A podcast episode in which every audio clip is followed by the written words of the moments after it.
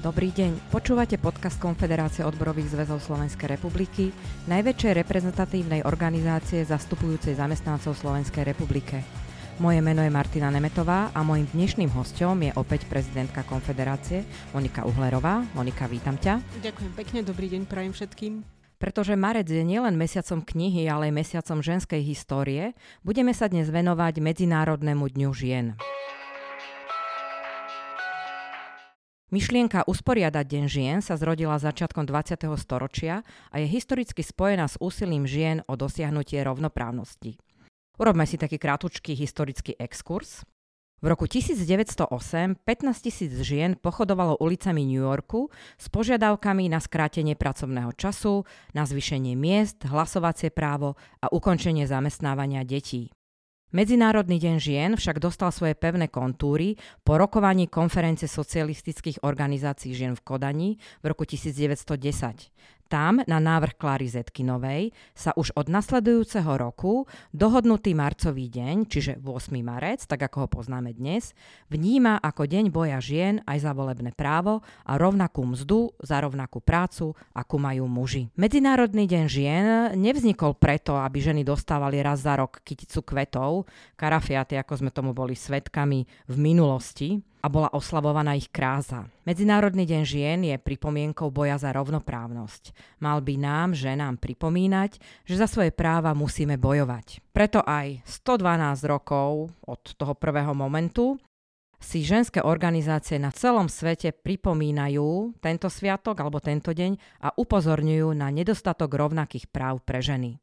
Aj Konfederácia odborových zväzov tento deň využíva na to, aby pripomenula, že ženy majú k rovnosti na mnohých úrovniach ešte ďaleko. Na to, aby ženy a muži mali konečne rovnaké príležitosti, sú okrem iného potrebné lepšie pracovné podmienky, lepšie finančné ohodnotenie, odbremenenie od tzv. Opatrovateľskej práce, čiže neplatenej práce pre svoju rodinu, ako staranie sa o deti, starých rodičov či iných rodinných príslušníkov. Monika, máme 21. storočie a emancipácia žien pokročila a ženy teda už nemusia bojovať u nás za svoje volebné právo a postavenie v spoločnosti. V pracovnom živote však ženy stále sú v nepomerne nevýhodnejšej pozícii ako muži.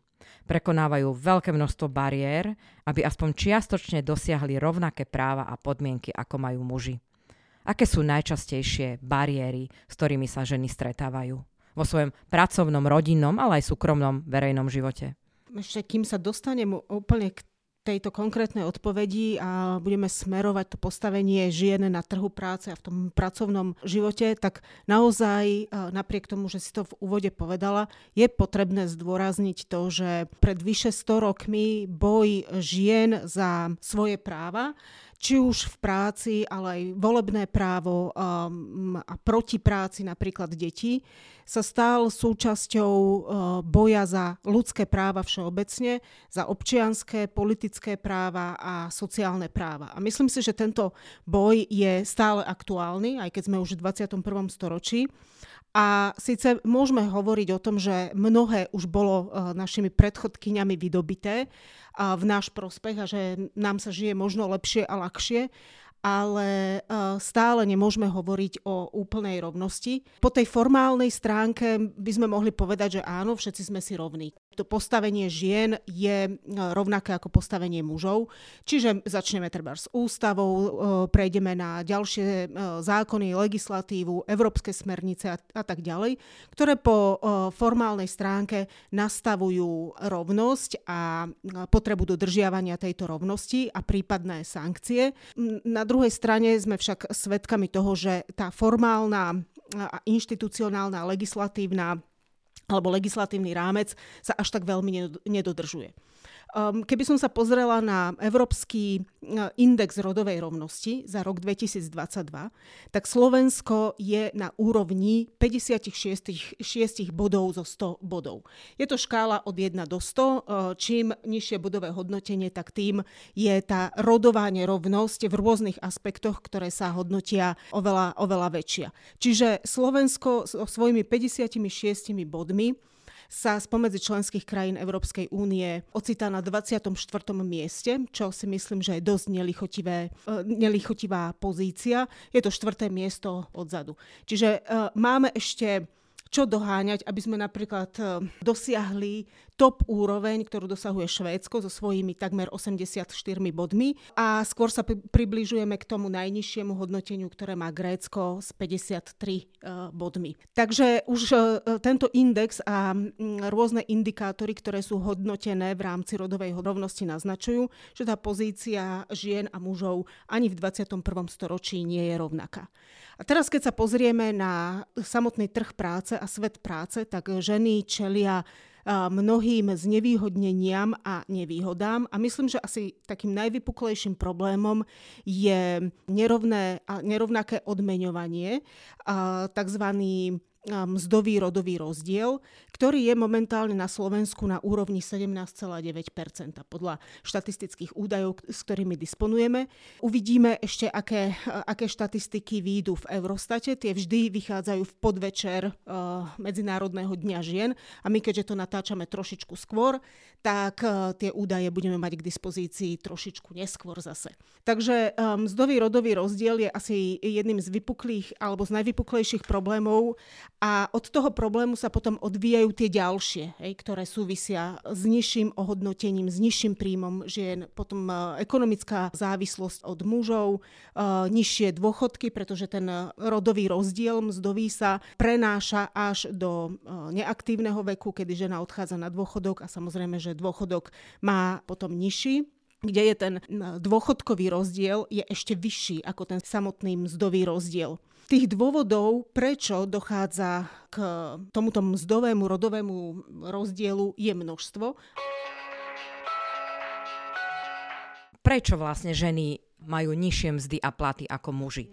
Čo k tomu prispieva? Čím to je? Ako som vravela, že napriek tomu, že máme legislatívu, ktorá by tomuto mala brániť, napríklad samotný zákonník práce, ktorý určuje, že za rovnakú prácu, rovnaké hodnoty musí byť aj rovnaká odmena a je absolútny zákaz nejakej diskriminácie napríklad na základe pohlavia alebo rodu, tak mzdový rodový rozdiel je v podstate hlavne cenou za materstvo a starostlivosť o rodinu. Ženy sú tie, ktoré najviac znášajú bremeno starostlivosti o rodinu a rodinných príslušníkov, či už sú to deti, alebo potom starší seniori, alebo starší členovia rodiny, ktorí vyžadujú starostlivosť. S tým súvisí ďalší fenomén, spoločenský fenomén, ktorý nám má presah aj na otázky práce a trhu práce, tzv. Neplatená domácka práca alebo tzv. Druhá zmena, čo je takisto sociologický pojem. A celosvetovo je až 72,5% domáckej práce vykonávaných ženami. A Slovensko sa približuje tejto hodnote alebo tomuto percentu. Až 68% je vykonávaných ženami a 38 hodín týždenne neplatenej domáckej práce vykonávajú ženy. Čiže naozaj v podstate ide o druhú zmenu, keď vezmeme, že máme 40 hodín pracovný čas týždenný a takmer 40 hodín ďalších žena venuje neplatenej domáckej práci. V žiadnej krajine nie je rovné alebo rovnomerné rozdelenie tejto práce medzi mužmi a ženami, čiže 50-50. Najbližšie sa tomu približujú severské krajiny, Norsko, Fínsko, Švédsko, Dánsko, Kanada, Estónsko napríklad. No a s tým súvisí aj istá strata alebo obmedzenie kariérneho a s tým súvisiaceho aj mzdového rastu ženy, čo potom žena už nikdy nedobehne. Napríklad, keď ostáva na materskej a následne rodičovskej dovolenke niekoľko rokov, tak už nedobehne ten kariérny a mzdový rast, ktorý ako keby stráca počas tej materskej a rodičovskej dovolenky. Napríklad nastupuje alebo vracia sa naspäť do zamestnania, ako keby musela začínať opäť od začiatku a stáva sa, že dostáva mzdu, ktorá zodpovedá tej úrovni, s akou odišla na rodičovskú alebo materskú dovolenku. A už potom to sa ťahá až do toho dôchodkového veku a od toho sa potom odráža aj samotný dôchodok.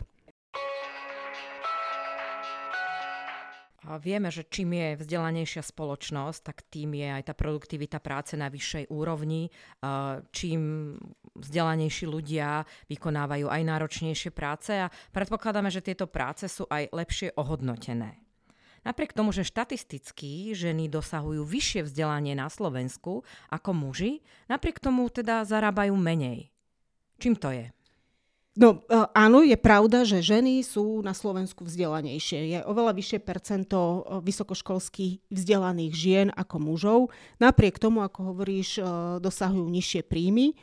Je to z dvoch dôvodov, alebo z dvoch ako keby typov tzv. Segregácie na trhu práce. Takzvaná horizontálna a takzvaná vertikálna segregácia. Čo znamená? Horizontálna znamená, že ten rodový mzdový rozdiel sa vyskytuje naprieč všetkými odvetviami a zoskupuje sa hlavne potom v odvetviach, ktoré sú tzv. Prefeminizované, čiže zamestnávajú tieto odvetvia oveľa vyšší počet žien, napríklad zdravotníctvo, sociálne služby, školstvo, vzdelávanie, obchod napríklad a podobne.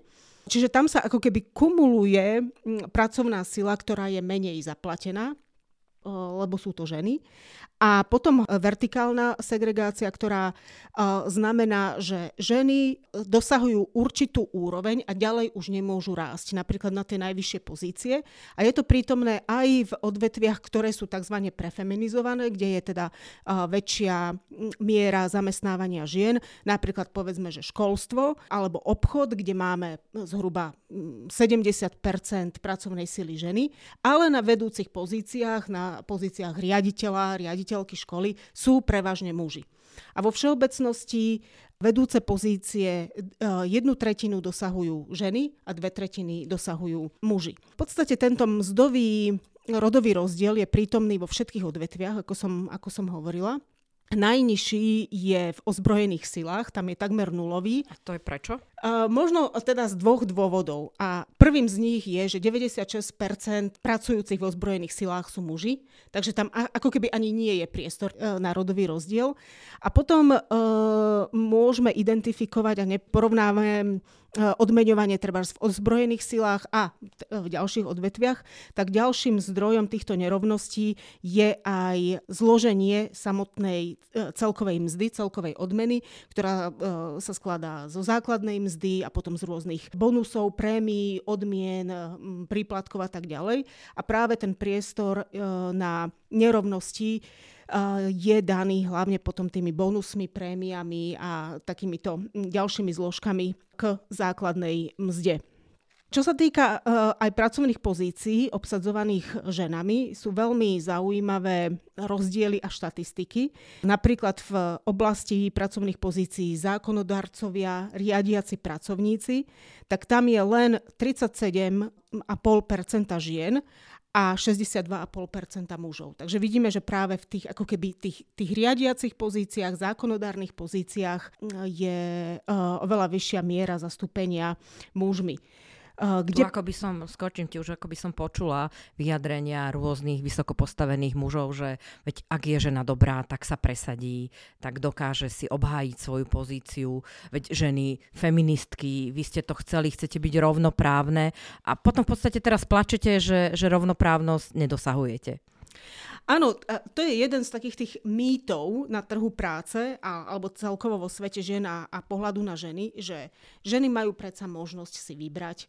Môžu sa rozhodnúť medzi kariérnym rastom alebo materstvom. Môžu sa rozhodnúť pre to, akú pozíciu chcú zastávať a podobne. No nie je to celkom tak. Nie vždy má žena ten luxus voľby. Prípadne, čo v prípade, keď žena chce aj kariérny rast, ale chce mať aj rodinu, chce mať deti a všetky tieto svety chce plnohodnotne naplňať, prežívať a žiť. Taktiež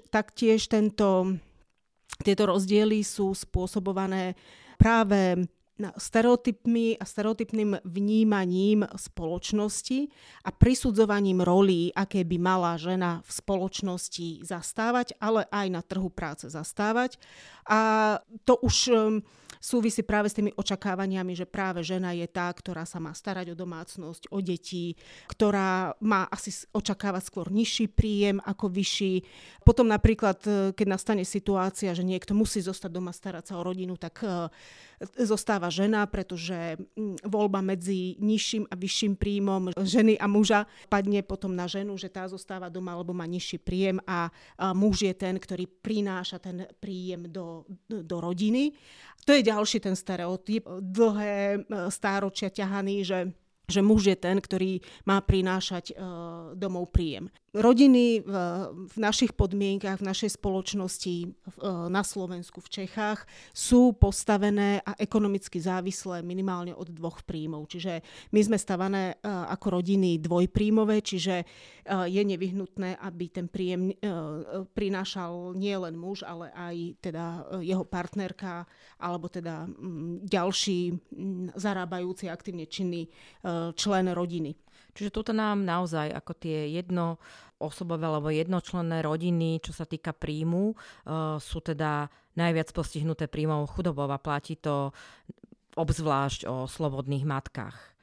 Áno, práve aj keď zostane starostlivosť o rodinu, o deti na bremenách len jedného rodiča, tak sú to zväčša ženy, alebo vo vysokom percente to zostáva na bremene alebo na pleciach ženy. Ako odbory, alebo aké možnosti vidia odbory, ako zlepšiť toto postavenie žien? Bavíme sa tu teda o tom finančnom zabezpečení žien.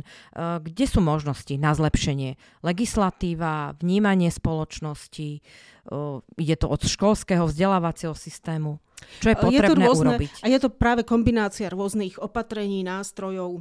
Čiže keby som začala, alebo sa odrazila od stereotypov, tak je to určite vzdelávací systém, vzdelávanie už od toho predškolského vzdelávania, nevštepovať deťom stereotypné vnímanie a vychovávať deti k tomu, že dievčatá sa hrajú s bábikami, s kuchynkami a chlapci sa hrávajú, konštruujú nejaké stavebnice a podobne a tým pripravovať a nastavovať už tie role deťom. Čiže cez rodinu a vzdelávanie v rodine, cez vzdelávací systém, cez ďalšiu socializáciu.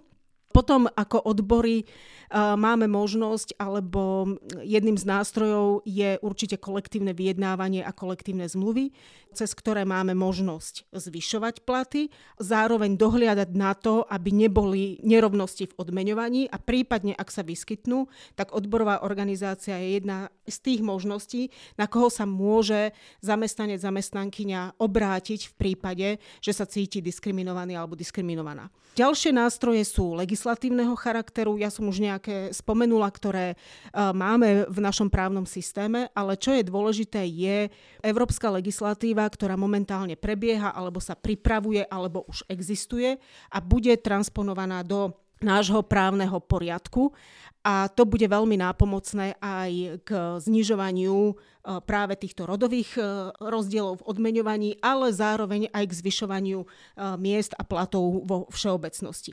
Čiže to je napríklad Európska smernica o primeraných minimálnych mzdách, ktorá je už prijatá a chystá sa na proces transpozície do nášho právneho systému. Ďalej smernica o zosúľaďovaní rodinného a pracovného života, ktorá už tiež bola transponovaná od 1. novembra minulého roka. Bol novelizovaný zákonník práce, ktorý v podstate prijal niektoré ustanovenia tejto smernice. No a pripravuje sa aj veľmi dôležitá smernica, ktorou sa posilňuje uplatňovanie zásady rovnakej odmeny pre mužov a ženy za rovnakú prácu alebo prácu rovnakej hodnoty. A v tejto smernici sa pripravujú možnosti a nástroje, ako dosahovať rovnosť v odmeňovaní a zároveň sa nastavujú aj postihy a sankcie, ak sa u zamestnávateľa zistí odmeňovanie nerovnaké medzi mužmi a ženami za rovnakú prácu alebo za prácu rovnakej hodnoty. Čiže toto sú legislatívne, niektoré z legislatívnych nástrojov. Ďalej sú to inštitucionálne nástroje. Keď som hovorila o domáckej neplatenej práci, bolo by veľmi dobré, keby sa neplatená práca stala platenou prácou alebo minimálne sa začala ekonomicky zohľadňovať aj v celkovej hodnote HDP a zároveň, aby boli tieto činnosti istým spôsobom ekonomizované, čiže čo najviac poskytované za odplatu. Čo tým myslím? V minulosti neboli možnosti škôlok, jaslí a vôbec ako predškolskej starostlivosti. V súčasnosti už istú infraštruktúru vybudovanú máme. Ďalším problémom je, že či je dostatočná, hej? Ale infraštruktúra povedzme, že existuje. Ďalšie práce také domáce, typu, pranie, upratovanie, varenie a podobne. Všetko by mohlo byť zabezpečované nejakým servisom alebo dodávateľsky, poviem to takto ekonomicky. Čím by boli hlavne teda ženy odbremenené, ale zároveň by poskytovatelia týchto služieb alebo cez nich by boli vytvorené ďalšie pracovné miesta, ktoré by boli zaplatené a čo je zase prínos aj pre trh práce, aj celkovo pre ekonomiku spoločnosti. Ale narážame na problém, ktorý teraz, keď toto niekto počúva, tak si určite povie, že no tak ale to si s našimi platmi a mzdami nemôžeme dovoliť. Presne tak, na to, aby sme si mohli dovoliť toto zaplatiť, aby tento servis domáckych prác bol ekonomizovaný, tak na to potrebujeme mať dostatočné mzdy. Takisto je dôležité, aby sa postupne tá záťaž domáckymi prácami prenášala aj na mužov, respektíve, aby to prerozdelenie bolo blížiace sa 50-50, ideálne 50-50 medzi mužmi a ženami. Poviem jeden zaujímavý fakt ešte na záver tohto. Čelíme v súčasnosti vážnym demografickým výzvam, môžeme povedať, že demografickej kríze. Pôrodnosť na Slovensku, ale v podmienkach strednej východnej Európy sa celkovo znižuje. Aj politici hľadajú rôzne nástroje motivujúce zvyšovanie pôrodnosti v podmienkach našich krajín, čiže aj na Slovensku. A hľadajú väčšinou také veľmi rýchle, skratkovité finančnej podpory a podobne. Je potrebné povedať, že práve v krajinách, kde je takmer rovnomerné prerozdelenie domáckych prác medzi mužmi a ženami, tak tam je zároveň aj vyššia pôrodnosť. Čiže krajiny západnej Európy, Škandinávia má vyššiu pôrodnosť ako krajiny napríklad strednej Európy, kde je to rozdelenie nerovnomerné, hovorila som 68%. Prác, alebo teda 68% vykonávajú ženy, kdežto v Škandinávii je to zhruba 60-40. Takže aj podporou toho, aby tieto práce boli rovnomerne prerozdelené a odbremenenie žien od domáckej neplatenej práce je jedným z nástrojov treba zvyšovania pôrodnosti. Čiže áno, skrátenie pracovného času, ktoré teda už aj je agendou odborov v tomto roku, 10 ročí, by že nám určite uľahčilo zosúladenie rodinného a pracovného života a mužom dalo väčšiu príležitosť a väčšiu možnosť tráviť viac času so svojimi deťmi. Určite áno, ale tu ešte jeden fakt poviem, že postupne, ako sa ženy po druhej svetovej vojne dostávali na trh práce, respektíve aj počas vojny, pretože muži boli vo vojne, čiže s rozvojom kapitalizmu, ako sa postupne dostávali aj ženy na trh práce, tak sa postupne aj znižoval počet hodín domáckych prác alebo neplatenej domácej práce, ale bohužiaľ nezvyšoval sa ten pomer prerozdelenia tých prác medzi mužmi a ženami. Čiže my môžeme skrátiť počet hodín, ale nedosiahneme tým automaticky aj prerozdelenie tých hodín. Napríklad aj COVID alebo pandémia COVIDu ukázala, že tento nepomer sa nevyrovnal. Napríklad očakávajúc, že práca z domu nám uľahčí aj vykonávanie domáckych prác, vždy to bremeno bolo zväčša na pleciach ženy. A spôsobuje to, a myslím si, že ešte budeme svedkami dopadov alebo dosahov covidu. Spôsobuje to aj odchod žien z trhu práce, istú rezignáciu, stav vyhoretia a podobne. Čiže covid a aj dopad na pôsobenie ženy, či už na trhu práce a potom aj v domácnosti, bude mať veľmi neblahé dopady na postavenie žien na trhu práce aj v blízkej budúcnosti. Dobre, Monika, týmto by sme mohli skončiť dneska. Je to téma, ktorú by sme vedeli rozvíjať ďalej, rozprávať sa o ďalších iných s ňou súvisiacich veciach. Ja by som ti teda poďakovala za dnešný kratučký rozhovor. Ďakujem aj ja. A myslím, že bol dlhší, ako sme plánovali. Ale stále je čo povedať k tejto téme. Posluchači pri jeho počúvaní vydržia. Ja by som teda zapriala nám ženám k tomuto sviatku, alebo k tomuto dňu, dôstojnú mzdu a kvety si už za ňu kúpime sami. Presne tak. Dovidenia. Dovidenia.